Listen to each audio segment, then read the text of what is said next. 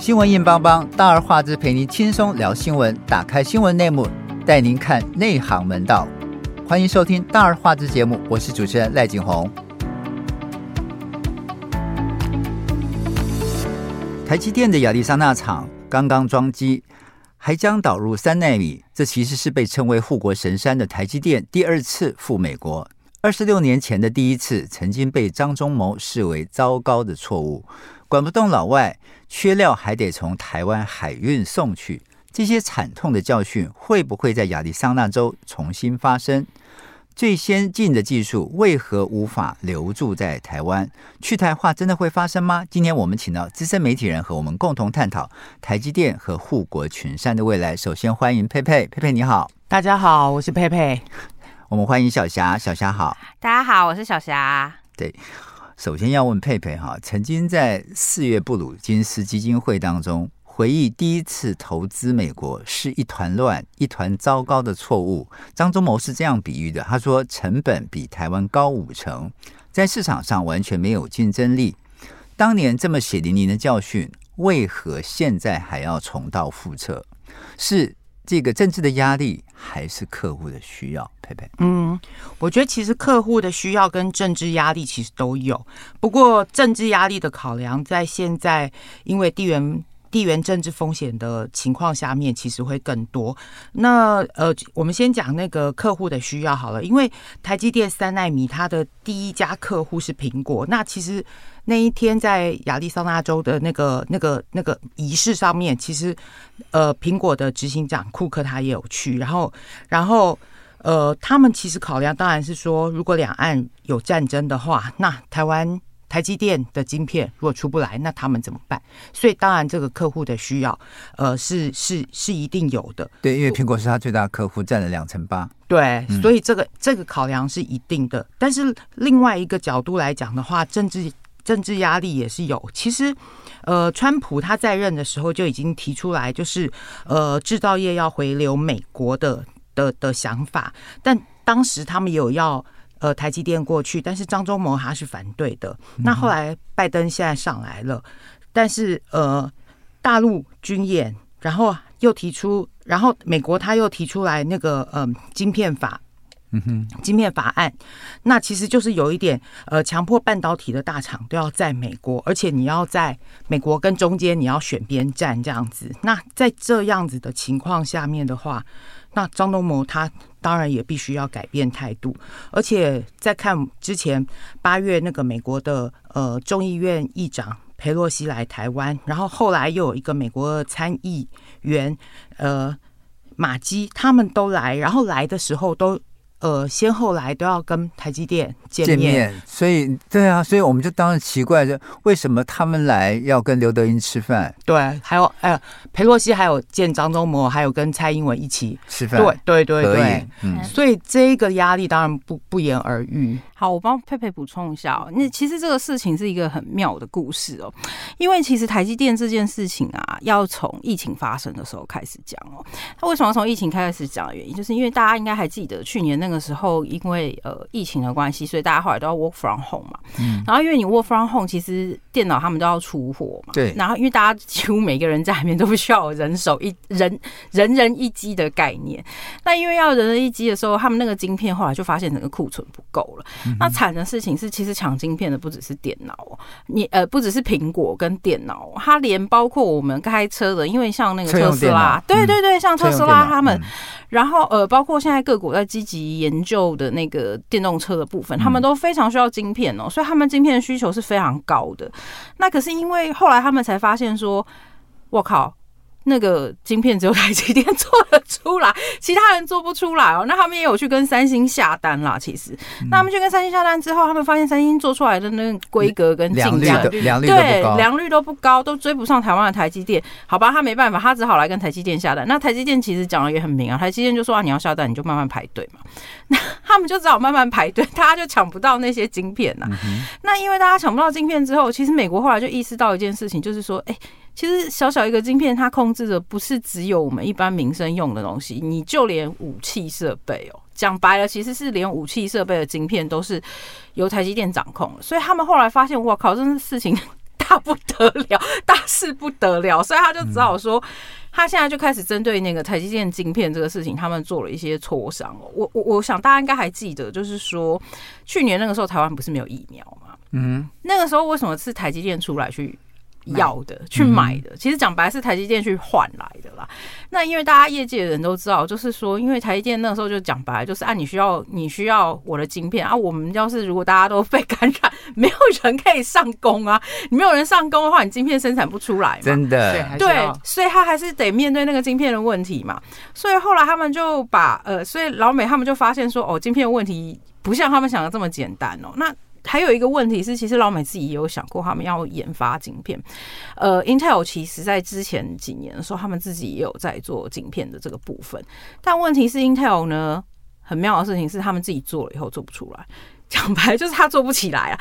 呃，第一个是他良率不高，然后第二个事情是跟老美他们自己的习惯也有关系。因为老美他们工作的，像我们在美国工作的，呃，工程师朋友都讲很白，就是说。谁给你工作二十四小时？谁给你轮班呐、啊？对，谁跟你谁跟你三班制？对，谁跟你值大夜？对，谁跟你值大夜？没有这种事，我要回家休息，我要回家顾小孩，好吗？所以他们就找不到人嘛，然后良率就一直做不起来。好，所以美国政府就发现他们自己自救做不出来，然后找三星，三星又跟不上。好，那他现在只剩下台积电了，那他现在就只好逼着台积电一定要去大陆，呃，一定要去美国设厂了。那其实台积电自己也很。清楚这件事情哦，因为呃，去年呃，应该是去年的时候，台积电他们就开始准备征人了，他们还征了一个非常奇妙的职务，叫做。呃，地缘政治的分析师，他希望你是有，那个好厉害，就是很多很多社会科台大社科院的人去竞争。他那个时候为什么要去做这件事情的原因，其实台积电他你不得不佩服他可以当全球第一是有他的原因的。他其实，在那个时间点的时候，大概去年的时候，他就已经发现糟糕，那个地缘政治对他的干干涉跟干扰非常大。但其实台积电内部自己也很清楚，他们根本不适合去美国。为什么？第一个就是人工贵，第二个就算美国政府给你。更多的税收，更多的产优惠，优惠都其实弥补不上，他根本做不出来嘛。嗯、那就像我们在台积电工作的朋友，就是开玩笑说：“你以为台积电的那个良率跟制程这么高，这么厉害是怎么来的？就是人来的、啊，你没有那个人，你根本做不出来这些事情嘛。”所以换言之，就是他后来就被。但因为老美老美考虑到他自己的整体的政治势力跟呃经济影响力的部分，他势必没有办法放你台积电在这边当做一个呃独大的事业啦，所以他就变成说，OK，你就是你不管怎么样，我就是强迫你一定要去 Arizona 帮我。嗯哼哼，那佩佩有什么好补充的？哦，讲到台积电的人的工作态度，我就会想到上次诶听到嘉士达董事长他就是在讲，因为他们跟台积电抢不到人，因为薪水可能比他们稍微低一点点。然后他就讲说，其实像台积电的人工程师，二十四小时你要 on call，对对。然后一有你的那个机器一有状况，你就要赶快回去。然后你光是穿上那个无菌衣、无尘衣、无尘衣，就要花半小时。所以要脱也要穿脱，可能就要半小时。所以他们有的人干脆就要上厕所就憋尿，憋到都有职职业病。对对对对 对，对，这是真的，就真的很惨。然后你说像。台积电的美国工程师，好了，我自己去过，他们在南科，就是他们跟台糖台糖租了一个那个生态村，三百多户全部包下来，都是给就是那个呃美国来台湾的工程师去住。嗯、哦，那里面到处都是那种美式的什么烤肉架，啊，是。对，全部都是绿建筑，对，你就觉得哇，对他们实在是真的非给他们很好的那个 favor 这样子，对。对，所以所以小霞像。把这个台湾的产线呢做法整套搬去，要员工把 SOP 中翻英写的越详细越好，这样美方要求产量最先进的制程，台积电前高层就说，美方真的是商务部真的很想，但是没有好意思说出来，所以三奈米真的会全部都搬到美国去吗？嗯，其实这件事情哦。老实说啦，因为呃，刘德英刚好前两天有出来，他们在那个南部开了一个三奈米的那个机场的新开工哦。对，那他们其实有说，因为呃，刘德英跟那个魏魏哲家一直在强调一件事情，就是说他们不可能完全就是 去台化。那我觉得他说的也对，他完全不可能去台化的原因，是因为就是我们刚刚讲的，其实因为呃，台积电最最主要会成功的关键因素其实就是人嘛。对。那他呃，我我现在举一个例子来说，那个时候那个呃，他去 Arizona 的时候，我们有朋友去现场，就是他们刚好是第一批的人哦。你知道他就说他们形容是什么形容？就是他们第一批人去是大家是西家带眷。什么叫西家带眷？就是呃，台积电在 Arizona 帮你准备好住的，帮你准备好学校，对，叫台积村。对，然后帮你准备好所有的食衣住行，包括你的车子。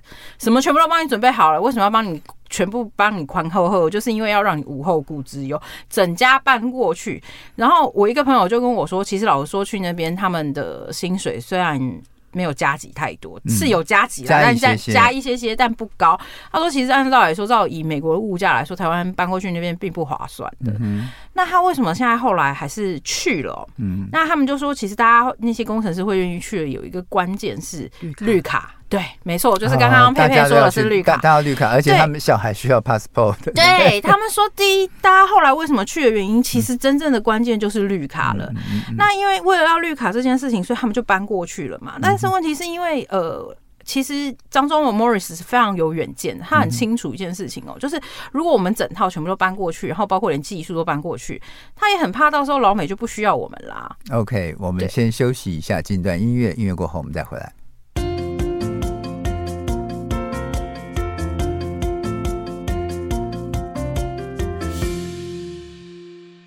所以小霞在刚刚我们所说的这样的状况之下，就是台积电的员工是希望能够获得绿卡，跟获得小孩更好的 passport 或者其他的一些想法，才愿意在没有多加急的状况之下就去了美国。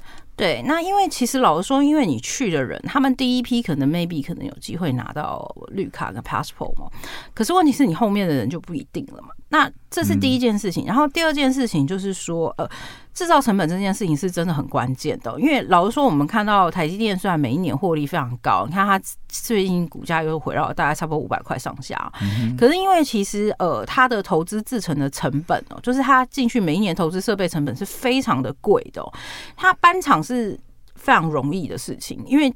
搬厂可能就是把那个设备拆下来，然后搬过去美国，好，就这样结束了。但问题是，你搬过去之后，你机器设备要有人调啊，要有人维修嘛。那我们为什么一直说它真正的关键是人哦？那为什么为什么他们说其实呃三呃就是美国不可能完全就是把台湾全部都吃掉？因为呃现在台积电的员工大概有一两万人哦，他。他是美国要去搞一个州，全部都给台湾人住吗？然后让整个台积呃，你我们算一两万人，一两万人都有他的眷属啊。对，你一个眷属，我们不要算多好了，一个眷属就是一家四口，好不好？我们就算一家四口，还不算爷爷奶奶、公外公外婆这些哦。我们只算四个人好了。你一家四口搬过去就是四万人了，四万人到八万人之间，你去哪里生一个四万到八万人这么大的地方给给台湾的厂商？给厂房跟呃人去住，好，当然美国地大了，maybe 他是做得到的。我但是问题是，我觉得他真正的关键，另外一个事情就是说，因为人这件事情啊，他还有一个很大的问题是，美国其实他们的工程师，呃，根据我们的工程师的朋友讲的啦，他说，其实美国工程师虽然是非常的先进哦，但你可以发现一件事情，就是他们在制成的规划上面。跟整个想法上面还是跟不上台湾的，他们很擅长去做发想啦，设计，对，他们很擅长做设计跟发想，可是，在执行面上面，他们其实是跟不上台湾的。那在工程师上面这一块上面，因为你晶片的制成的部分，你执行的部分是很重要的事情，你跟不上的话，你那个良率就会低啦。你假你假设你在美国厂全部的良率跟现在在台湾一样好了，你也。没有用啊，因为你的成整个成本设备全部都大幅增加啦。没错，所以换言之，它不可能完全搬过去，它势必还是得要留一些哦。嗯、那所以照那个魏哲家跟刘德英的规划是说，他们希望可能到时候未来可能，因为他们现在已经可以在研发一纳米了啦，嗯、所以他们可能可能会考虑在呃新竹这边或者是台南这边把一纳米的技术留下来，只是一纳米的技术可能没有这么快而已。对对，好，OK，我们是在选前听到这个。呃，高层宣布一奈米要放在桃园的龙潭，对，然后二奈米是放在新竹的宝山，对。那我我要问佩佩哈，其实其实我刚刚也有提到，其实台积电的大客户苹果的想法也是这一次呃他们去美国的一个关键啊，因为苹果近年来都是台积电最先进制程的主要驱动者。对，你你怎么看这个部分？就苹果给他什么样的压力？嗯，其实你苹果给他的当然是那个呃业绩还有那个那个订单的压力嘛，对。嗯、但是你苹果再怎么讲，你还是抵不过地缘政治的风险的压力，因为其实苹果它的考量应该就是怕说你你你你如果呃台积电如果两岸一有战争的话，那你台积电。就整个可能就就没了，要不就被老公吃掉，要不就是整个被炸掉，或者所以他自己的他自己的商业利益的话，那个就就是最大的考量这样子。但是现在，嗯，现在就是说，呃，台湾现在夹在美国跟中国两个两大两大强之间的强力抗争，我们真的就是就是一个棋子的角色。如果美美国随时。基于他自己的那个国家利益考量的话，随时就可以把台湾丢掉。那所以他当然把台积电移到美国就近看管。就美国政府或者是或者是对苹果来讲的话，对啊，是比较放心的。对对，没错。那至于像美国自己通过的这个晶片法案，是不是真的对台积电有所注意呢？那个三千多亿美金的那个晶片法案，应该是有呃。它的那个有百分之二十五的优优惠税率，还有呃五百二十七亿美元的补贴。其实对于台积电来说，嗯，它开发一个厂就不止这些钱了。可是多多少少，尤其像税的部分的话，嗯、它应该还是还是对他们的经营有帮助，有帮助。嗯、对，嗯。我我觉我补充一下，我觉得其实除了税这个部分哦，因为美国他们那边有相对稳定的水跟电啦，因为台湾这两年水电问题还蛮严重的。那我觉得其实它现在比较大的问题，除了就是我们我们刚刚前面讲到的台积电的人的那个关键之外，它另外一个很大的问题是供应链的部分。我所谓的供应链是指说，它那个晶片制成不是只有做晶片出来，它还有后面还有下游的封装跟。产业链对，它的那个 supply chain 的部分哦，那它后面的那个封装制成的部分，因为因为你后面的封装厂没有去，呃，我举一个例子来说，就是整个产业链后面中下游，我们如果没有跟着去也是没用的。对我我我举一个例子来说好了，像我们有我有一个朋友，他是那个台积电的客户，呃，他算是台积电，呃，台积电是他的客户啦，sorry 讲错，那台积电是他的客户，然后他主要是做他们的城，呃，那个无尘室的部分哦，嗯嗯他们去年。的呃，去年的时候，台积电还没过去之前，他们就已经整个公司的人已经在美国先买好地，然后先设厂，然后也员工带过去。为什么？因为一样也是找不到人，没有人可以做这件事情。那他就是专门做无尘室的厂商。然后我就跟他说：“哦，那你们现在去不是贵死？”他就说：“啊，没办法去。”他就说他们去。台呃，美国台积电设厂那个绝对没有办法赚钱。我说，那你干嘛要去？他说啊，这客户要求我不能 不去啊。就你为了保住台积电这个客户，对，你不得不去。对，而且另外一个重点是因为台积电占它的营收大概八成，然后而大概有八成的台积电的厂也都是他盖的，所以换言之，他们两个人就是相互依赖的关系，所以他一定得去。那就算是赔钱，他还是得去。所以他去年年底的时候就已经先过去，好，过去以后就开始先找厂，然后做，然后。东西先塞好，然后后面人机器才能进来嘛。好，那这是上游的部分。那你下游的部分怎么办？他那你像日月光、细品，你后面那些做封装封测的人，你是不是也要跟着进去？你不跟着进去，你后面你老实说，你那个晶片切出来，你没有做完封装测试，你还是没有办法用啊。没错，没错。那难道你要叫他再从美国运回台湾，再封装测试再封装测试再回去美国吗？对，不可能嘛。对，所以现在为什现在就变成说，其实。不是只有台积电过去的问题，它还有一个很大的问题是，整个半导体供应链可能都要被搬过去。所以，所以现在讲的是护国神山去，不不单单只是护国神山，像护国群山一起去，对对，这个才是这个才是关键。哎，所以小霞，像像这个，嗯，我我我们讲说，现在是这个美国要的是三纳米，现在虽虽然台积电讲的是五纳米先过去，对，那。台美技术同步，这个到底可可不可能真的做到那么厉害？好，然后另外就是台积电是不是只有自己的员工值大夜班？那像像他们在新竹，就是整个园区周边的所有厂商，就像你刚刚讲的，整个产业链的人都帮他一起值大夜班，才能达到这样的产量。在美国能做得到吗？嗯，基本上我现在是打了很大问号，但是那为什么刘德英跟那个？那个魏哲家他们愿意同意呢？这不是让我们台湾小股民很担心吗？哎、欸，我觉得这个问题其实，我觉得就像 Morris 张之前说过一句话，他在去之前都一直不断的告诉魏哲家跟刘德英说，去美国真的不是一个好选择。但是他自己也知道，就是迫于现实 考量。所谓迫于现实考量，就是我们讲白了，就是美国干爹嘛。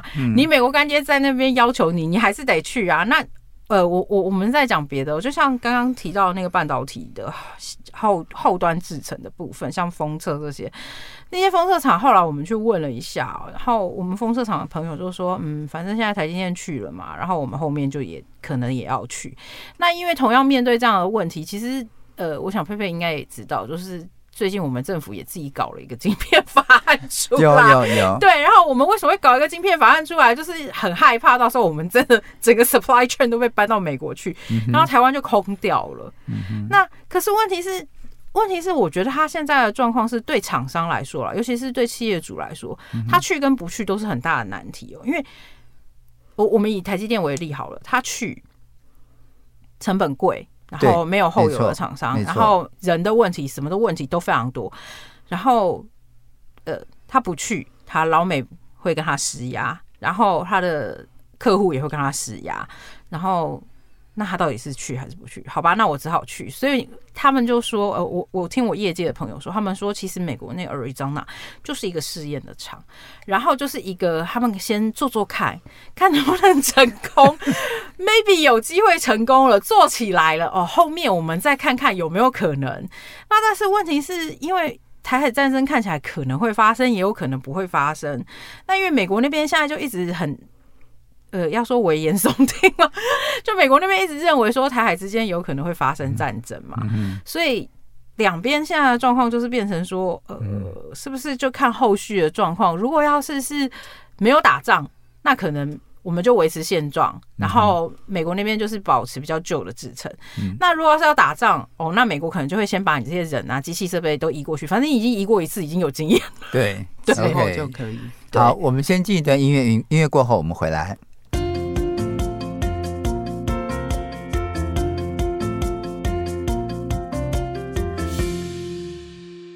台积电把赴美国投资看成突破成长极限的关键了。这个呃，两位接班人刘德英跟这个魏哲嘉，是否能做成当年张忠谋做不到的事情呢？那在地缘政治的压力下，能不能让台积电顺势走出所谓的舒适圈？佩佩，你怎么看？其实我要先讲，台积电在台湾绝对不会是舒适圈啦，血汗圈比较像血汗圈。他去了美国，看到美国人家工程师的工作态度，那一种朝九晚五，不知道他们会不会变得好一点，这样变得比较幸福企业、正常企业一点。那呃，再回过头来讲说，你说像正常理性的商业商业的模式考量，一定一定就是比较利益嘛，比较我哪里的土地。哪里的水电，哪里的优那个税收什么的等等，这些对我的成本越低的话，那我当然就是去那边。可是现在看起来就是完全不像，你到一个各方面都很高，可能他们的水电也许足，但未必成本比较便宜。对，对，确实，人力那更没话讲。对，然后土地也许大，但。但也许这一块比较比比我们好一点吧，这样子。不过他们美国法规比我们严格啊。不过因为还也还好，因为台湾在那个台积电在那个环保 ESG 那一块 做得很领先，啊、对，对对，所以他不用太担心这一块。所以在那个部分都没有问题。对，那所以你说，如果从商业利益去考量的话，台台积电过去那边，而且是如果你只以北美那边，你你把呃加拿大啊、墨西哥啊那些都放进来，都放进来，你的市场根本很大，可能没有。大没错，但是人很少，大概才全部加起来可能才五六亿人口。你中国大陆，如如果你真的以后对你要选边站的话，你到底要哪一块？可是现在很明显，他已经被逼逼逼过去了，对啊。所以你说，如果照他们这种经营状况下去，他们到底能不能成功？其实很多，包括台积电自己以前那些老老，就是以前他们也跟着去美国设厂的。的一些退休的老臣，他们也是说他们都不看好，对啊。然后你说像台湾蛮多一些政经学者什么的，他们也都觉得都觉得，哎，台积电很可怜，很可怜，然后无奈的被逼去。但是你说会不会成功？大家都蛮悲观的。对，是。其实其实我会想问小霞哈，就是你看。台积电要去美国这件事情，在美国已经跟日本跟南韩都达成了他们的这个晶片的这个同盟之后，对，南韩是率先就已经到美国去设所呃二代米厂。对，那这样的一个发展会不会也让台积电有很大的压力？嗯，我我先说实在话，因为根据我台积电的朋友说，就是三星虽然很努力在追，但是他们离 台积电还有很大一段距离。为什么要这样说的原因是因为其实做一个制程很容易，嗯、就是重点是你要如何保持它的良率，良良率高不高？对你良，你如果要有稳定的良率，你才有办法把它做成产品输出嘛。那你就算你现在跟我说你已经做到二纳米、三纳米好了，但是问题是它。为什么我们说三星还是落后台积电很大一截的很大的原因，是因为它在二纳米跟三纳米的技术还不够成熟，它的良率部分还是很远远落后台积电的。所以换言之，它在这一块的技术上面是。呃，我们的确知道美国很努力的在培养、培育三星啦，希望三星可以追上台积电的进程。但事实上，嗯，我套我一个朋友讲，他们就说韩国人再血汗也没有台湾人血汗啦，所以他就说，就是比起来，就是台湾。台湾的制度跟台湾的整体环境上，我呃，我觉得另外一个要讲的关键是，就是人的这件事情上面，就是因为台湾在理工科技的人才的培育这件事情上面，其实是远远比呃韩国或者是美国甚至日本哦要早很。就是也不能说早，就是应该说比他们扎实的很多。尤其有我们以前又有很多技术学院哦，那很多那些技术学院培育出来的那些理工，像我举个例子，譬如说像台台北工专，现在是或者是台北科大，对台北科大这些以前所谓的工专培养出来的这些人，台科大这些人哦，他们其实现在都是呃科技业的一线的主流哦。那他们他们这些人因为有非常扎实的技术跟执行能力哦，所以让台积电在这一块上面是是非常 smooth 的。那可是问题是你到你到美国去的时候，呃，我我举一个例子来说，因为其实美国的学，嗯，美国的好处是它很多元，换言之就是你不一定非得要会理工。那换另外一个角度说，就是因为你不一定非得要选择理工，所以美国选择理工的人也相对没有这么多，比较少。对，所以他们理工的人才其实是不多的。其实不是只有呃美国，像日本也是一样的状况。那为什么日本也积极的向台湾的台积电招手过去，也是同样的道理哦。那你看，除了呃台湾跟美国，呃除了日本跟美国跟台积电招手之外，德国也跟台积电招手。为什么？其实德国看到的也是我们刚刚前面讲到。到那个车用晶片这一块，因为德国是出厂的德汽车的汽车的全球重对对对对大国。那所以换言之，他们在这个事情上面，他们自己有他们自己的政治考量跟立场哦。那他台积电变得现在突然变得非常炙手可热。然后，呃，我们有一个长辈上次就开玩笑的跟我说啊，你以后要叫你们家的小孩去念理工科啦，对不对？不要念。叫他不要当记者，或者也不用当媒体，不要去念文的啊，去当理工科，绝对以后有饭吃。然后，然后就可以念，呃，就可以跟进半导体相关的产业。对，他就说你就去半导体相关产业啊。嗯、我跟你说，他就我我举个例子来说，那个半导体相关产业，因为这两年因为缺工的关系，他们薪水挖的非常可怕。我一个朋友跟我说，说以前他们新人可能刚进去，就是呃零八年那时候经济景气不好的时候，金融海啸的时候，他们那时候不被大裁员。他说他们隔年隔两年进去的时候，薪水非常低哦。然后他说他们去年进来的那个。新人是他们当年薪水两倍，我说哇，两倍这么差这么多，他们说你不知道，因为那时候缺人，然后他就说那个时候台积电缺人缺到连高职生都愿意让他进去，对，所以换言之就是，其实，在这一块上面的确是台湾的强项哦。那我觉得我们比较值得担心的事情是说，当如果我们这些所有我们能够，呃，我们台湾其实说实在话就是不大。嗯，我们如果要是没有办法靠着自己有的强项保护自己，然后要把它全部出去输出去的话，就就真的会完蛋了。哎、欸，所以佩佩呢？你觉得就台美双核的新营运模式，是不是能够让台台积电电机下一波永续成长？我觉得可能，可能，我觉得还是要靠台湾吧，因为就像就像小霞刚刚讲的，很多的人才的部分啊。这个优势都是在我们台湾自己的身上，嗯，所以我觉得他既然迫于无奈过去的话，他可能多多少少一定会避免去台化，所以有一些东西一定都会保留在我们自己手上。对对对，嗯，所以如果说台积电它可以就是在中间，它可以妥善的运用台湾跟美国两边的优势的话，也许它可以。也也许他在某一方面，他可以就是成长的比较好，这样子。我曾经看过这个有有一个周刊杂志，他做了一个图，就是台积电在海外的布局，包括他们在新加坡也有也有制也有这个厂，然后在大陆也有厂，对，然后在日本、韩国也有厂，然后你你会发现其实。都是比较比较后面的厂，就是说比较呃低呃低阶的低阶的厂。对，那真正的高阶厂都还是留在台湾，所以所以可见这个去台化这个事情是是比较不需要担心的吗？嗯，我觉得应该是说，在现在的现行的情势之下，可能还不用担心哦。呃，我我讲一个笑话好了，那个时候之前，呃，台积电那个时候还没有要去美国设厂的时候。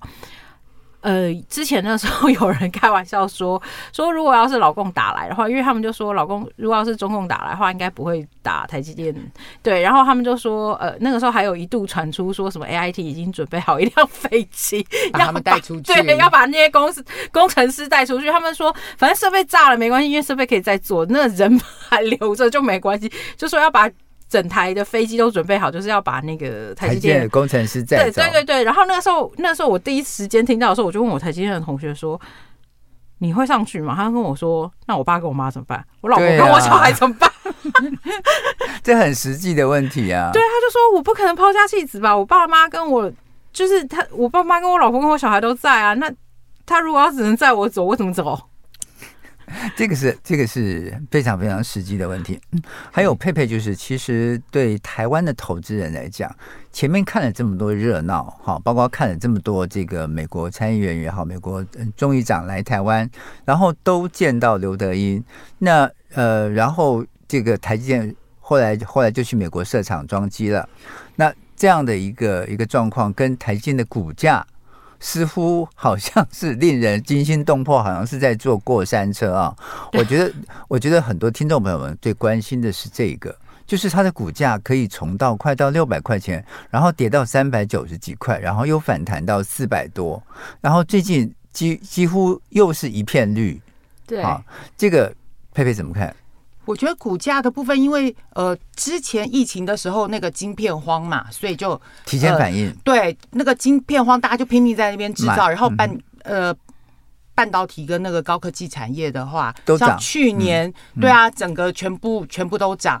那像现在，因为它那个产能过剩，所以现在过多。对对对，现在就在消化这些，所以今年你看到整个股价，半导体、高科技的东西全部都跌下来，所以。台积电当然，你是那个龙头的话，当然首当其冲也会就是反映出来这样子啊。嗯，对，所以所以现在就是看你那个那个晶片的那个那个去化的去化，对你那个库存，你到底要能够消耗？有人看好，呃，有人看到好像是明年的下半年吧，可能才会把它去化完。对，对，那可能要到那个时候的话，台积电的。股价才会起来，我我是这样子想。不过因为佩佩刚刚讲的其实是对的啦，因为市场上大部分都认为说，因为台积电的库存量还蛮高啊。不过因为台积电自己呃几次法说的时候，包括那个刘德英的位置啊，他们都有在法说会上强调说，他库存不高啊。对，他库存不高，所以其实大家不用这么担心哦。那我觉得其实回过头来看一件事情，它到底是库存高还是不高？老实说，我们我们从实际上。我们从实际上的财报看起来是还好啦，但是问题是因为呃，我觉得他现在比较大的问题是在于说，就是他现在把这个厂都移过去、移出去之后，当然你移出去之后，你的移动的成本都降低了，但是问题是你移出去之后，我我觉得他比较有可能会发生一个状况，就是呃，我不知道，就是小艾哥还记得，就是大概那个一九年、一八年的时候，那个时候。大陆被美国制裁的时候，他们就开始已经先囤积晶片了。没错，对。那我们并不知道他那一波囤晶片的晶片是不是是？对，去了有多少，然后拿了有多少，到底给了老？给了中国大陆还有多少？嗯、那剩下的美国那边到底还有多少需求？那因为现在美整整体的全球经济形势是不好的。那呃，包括那个 Fed 都直接说，他们在失业率还没有高到一定的程度之前，他们是不会打通膨的手段停止的。那在整体的那个经济氛围下不好的状况之下，我觉得那个他们的消费产品。的确不会太好，那可是我觉得又很吊诡的事情是你，你你看，你看现在现在经济状况不好，对不对？嗯、可是问题是 iPhone 十四居然买不到，最妙的事情是大家又买不到 iPhone 十四，然后经济状况又不好。那个是跟那个是跟富士康染疫有关，好吗？对，是没错。但我意思是说，就是整体的整呃整体的那个经济情势来看，你台积电看起来好像有过量，嗯、但实际上你回过头来看，它好像其实也没有真的过量到哪里去。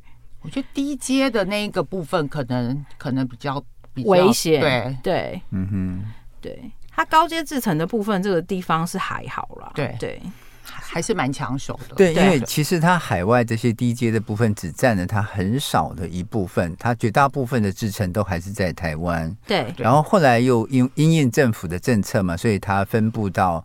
呃，台中跟台南跟高雄嘛，高雄对。对，所以它没有那么集中在新竹或者是竹南这个这个各个科学园区，所以其实我觉得台积电的这个股价还是有相当的稳定度跟保障度。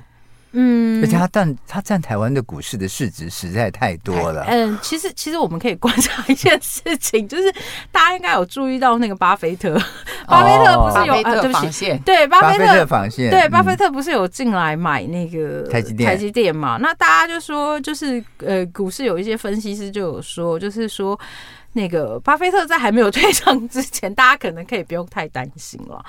那对，我觉得，我觉得那像小艾哥刚刚提到说，那个台积电不是也开始分散制程？我觉得他那个分散到，嗯、呃，台中、台南跟高雄。我我我们先讲台中、台南哦，台中、台南那个是真的是他们自己的需要啦。对。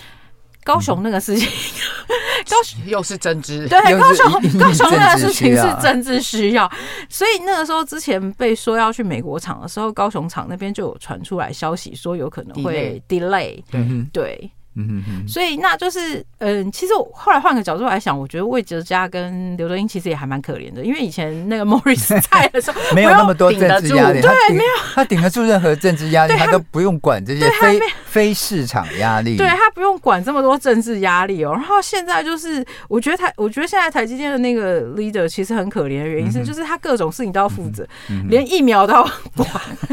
OK，社会责任，对社会责任。好，其实台积电因为是占我们台湾股市最大宗哈，就是的这个市值占了很大一部分，所以它它动辄呃，它的任何动静都让许多朋友们关心。我们今天非常谢谢佩佩，非常谢谢小霞跟我们分析台台积电赴美这个非常非常重要的一个过程。感谢您的收听，我们下次同一时间再会，再会，拜拜。